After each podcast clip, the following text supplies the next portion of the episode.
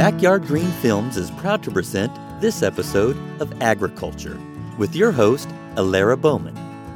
Elara and her husband Rick travel throughout the land in their travel trailer, which they have nicknamed Bessie, bringing you stories about their travels and the people they meet.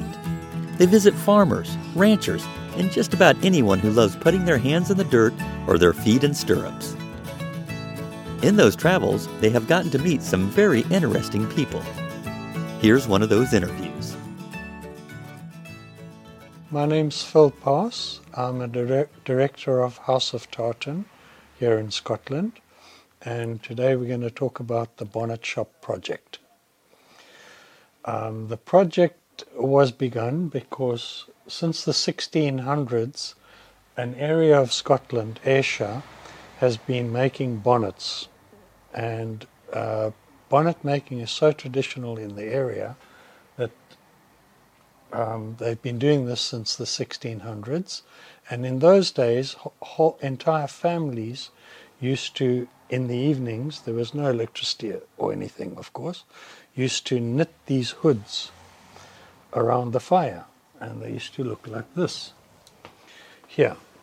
And they used to use three steel knitting needles to knit them. And the whole family would knit them of an evening, and they'd do this for the whole of winter. Uh, once a year would come the big boss from Glasgow, from one of the guilds, and he would buy these things up. And he'd measure them and weigh them, and any that didn't make the grade in terms of weight and size were cut up to prevent poor quality products getting into the guilds. Then they would take these hoods away and they would felt them I don't know uh, what this process is called where you are, but here it's called fulling or milling or felting. It's basically uh, you put your finished hood, your knitted hood, into a felting machine uh, using warm soapy water. This will be a process quite familiar to anyone working with wool. And you beat it to death for a half an hour or a couple of hours with warm soapy water, and it turns into that. Oh, quite a bit difference in insulation, yeah. isn't it? Yeah, yeah. So basically, it basically closes all the individual yarns together, because the yarn started life like this. Yeah. Is there any particular kind of wool that yes, you they it's use? sheep's wool, usually lamb's wool. Uh, you can make uh, berets from uh, poorer grade quality than this, but you get the very best result by using fine lamb's wool. Yeah. Anyway, so they used to sit around the fire and knit these of an evening, and in this area in Ayrshire called Stewarton. Once uh, the uh, dyers took these back to Glasgow, um, they dye them into various colors, usually in those days just black or brown. And then once this has been accomplished, uh, the hood or the crown can be formed over a heated block. Yeah, usually using steam and hot water. Yeah, to block it out. And the end result is that you end up with something that looks like that. Once the trimming is attached, and then you fit these little trailing tails onto the back, which is part of the style of the bonnet. So this is known as a sort of a traditional Scottish bonnet. Um, this here is probably the, the look that most people are accustomed to, which is called the dust. Anyway, to get to the point, um, the factory that used to make these bonnets has closed its traditional bonnet making section down. And this happened in January of this year, and it happened to be the last such mill business making these hats anywhere in the UK, in Britain. So, what we're trying to do now is to raise money to establish a new bonnet factory in the Bonnet Toun, and attached to it will be uh, a little heritage area where visitors can see uh, how the area came to be known as the Bonnet Toun, and just to tell something of the history going back uh, hundreds of years. This particular factory in Stewarton started making these in 1845. So they've been making them for 178 years, and this is now stopped. So we're trying to uh, raise money to set up this little mini factory. It'll have with it a shop where people can buy finished products, plus a lot of other uh, traditional Scottish headwear products like flat caps made in tartan and stuff like that. Uh, the thing about this particular bonnet factory is that it'll have an area for visitors where visitors to Stewarton can see the bonnets actually being finished. So they can see them being taken off a production line and being finished. So it'll be sort of a visitor attraction, heritage center, and so on. And this is what this fundraising drive is all about. Now, why have you decided to take this up? Uh, in a previous life, I was in the headwear business, making a similar product for another company, and um, that company also has since closed, and the production in the UK has gone down from 6,000 dozen pieces a week to none. And the factory that just closed is the last factory in the UK making this product. Now you have a sign that talks about tartan in this shop. This is a tartan shop, so Yes. it is uh, the one of the the most iconic things in Scotland. Any anybody that ever sees a, the tartan, the pattern, thinks of Scotland. Hmm. But in many ways, the cap, the hat, the bonnet, as you would call it, is as iconic. I, hmm. I look at these little ribbons and I, I think of a little Scottish lass walking down the street with these blowing in the wind. Hmm. It is very iconic. Yes, and so in a way, this is this is this is as much a heritage project as the tartan might be. Yeah, I, I, I wouldn't put it Quite exactly on a level, much. but it goes back several hundred years. Yes. And this image of the That. Tartan Glengarry, which anyone who's watched Tartan Week or the New York Parade in April uh, will have seen most of the pipe bands on earth use this particular hat. That's the Glengarry, Yeah, the, cap that goes. Glengarry, yeah, which is basically starts life as the same uh, basic hood or crown.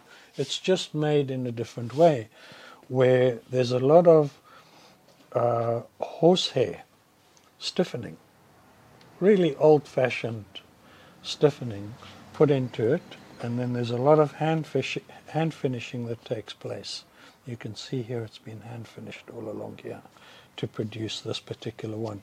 And there are other countries that produce these very much more cheaply, uh, but the uniqueness of this is they were really the first bonnets made in the UK, and this particular style has been going since 1845. So You'll see pictures even of Winston Churchill wearing one of these in his military uniform days. Now this these obviously the the the, the ribbons in the back. Does that mean something in particular? No, Does that's just the so. The decorative a- piece, but a uniform fashion. There are two versions of this. Uh, the, the fixed trailing tail, which is that one, and then there's one. I don't know if we have a sample here where you actually tie the back with it. Yeah, there it is. So this is a tie bow. So you can set the size by using that. as a Yeah. that's a smart function. So yeah, yeah, it's called a tie bow in this particular thing.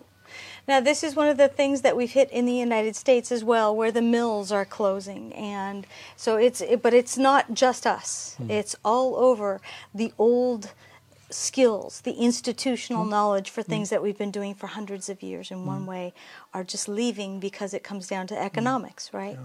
The ladies that make these, or used to make these up until January, are all in their mid 60s.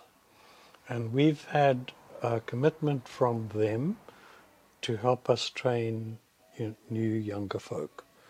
So the whole idea is that when we finish this project, we'll have a fairly modern little small scale production unit that has been staffed by people that have been taught by these ladies. Some of them have been making this product uh, for 38 years.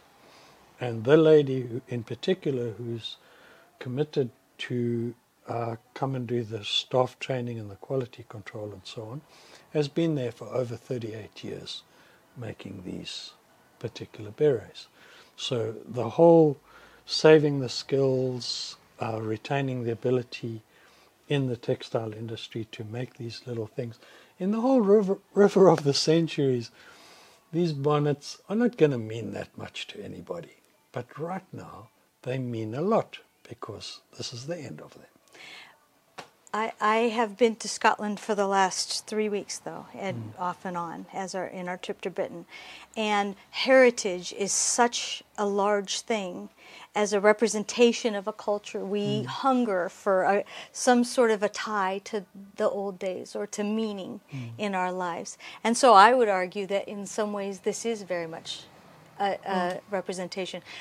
Everybody comes here to see mm. Outlander because they want the romance mm. of that and the connection to the old country. Mm. And we look at all of the tartans, and they are a family link and everything. So I would say that in some ways, I think the old skills like this are are are so important to preserve. Yeah, no, they, yes. they they really are. I'm just trying to put it into context yes. in terms of people don't think it's important yes. because it doesn't really matter, but actually it does matter. It does. Now, it if really does. if people want to help to try to save this, you've started a project. So tell us about mm. the project that yeah. you've started. So it's basically this project here. Um, it's a GoFundMe. We are we have got some local funding coming in terms of local sort of municipal and state support, uh, but on a very sca- small scale, and it is actually quite difficult in terms of the process uh, getting state or federal funding, as you'd call it in the US. Um, but this is our, our public appeal for it. Um, it's called Keep Scottish Bonnets Alive in Scotland. And um, this is it here. It's on GoFundMe as Keep Scottish Bonnets Alive in Scotland. All right. And it would be really good if you could publicize that for us. All right. Now, tell me about why this label and this hat looks not fresh off the press. This is an old company, correct? Yeah, they've been making this hat this way since 1845.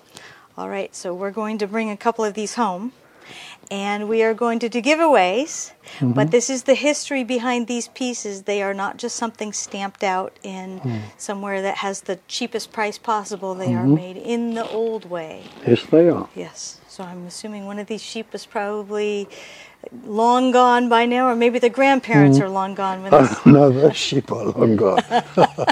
That's for sure. They are long gone. Well, mm. thank you so much. We will uh, do our best, and boy, do we appreciate people like you that also do your best to try and save something that's really important. We're trying. Thank you. Thanks, Don. If you liked our podcast, please subscribe. This is how we keep going. And please ask your friends to join us. Please also feel free to post any comments or questions to our social media sites. You can find us on Twitter, Instagram, and Facebook under Backyard Green Films. Thanks again for listening.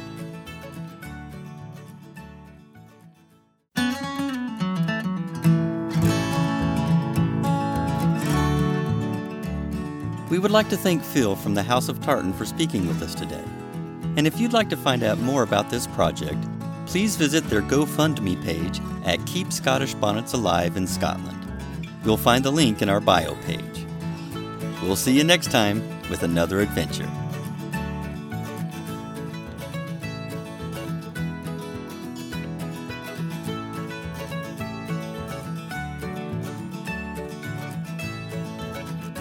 You have been listening to Agriculture with your host, Elara Bowman. Please tune in for upcoming episodes from our travels. I'm Rick Bowman, your behind the scenes editor. Until next time. This has been a presentation of Backyard Green Films Productions, All rights reserved. Copyright 2023.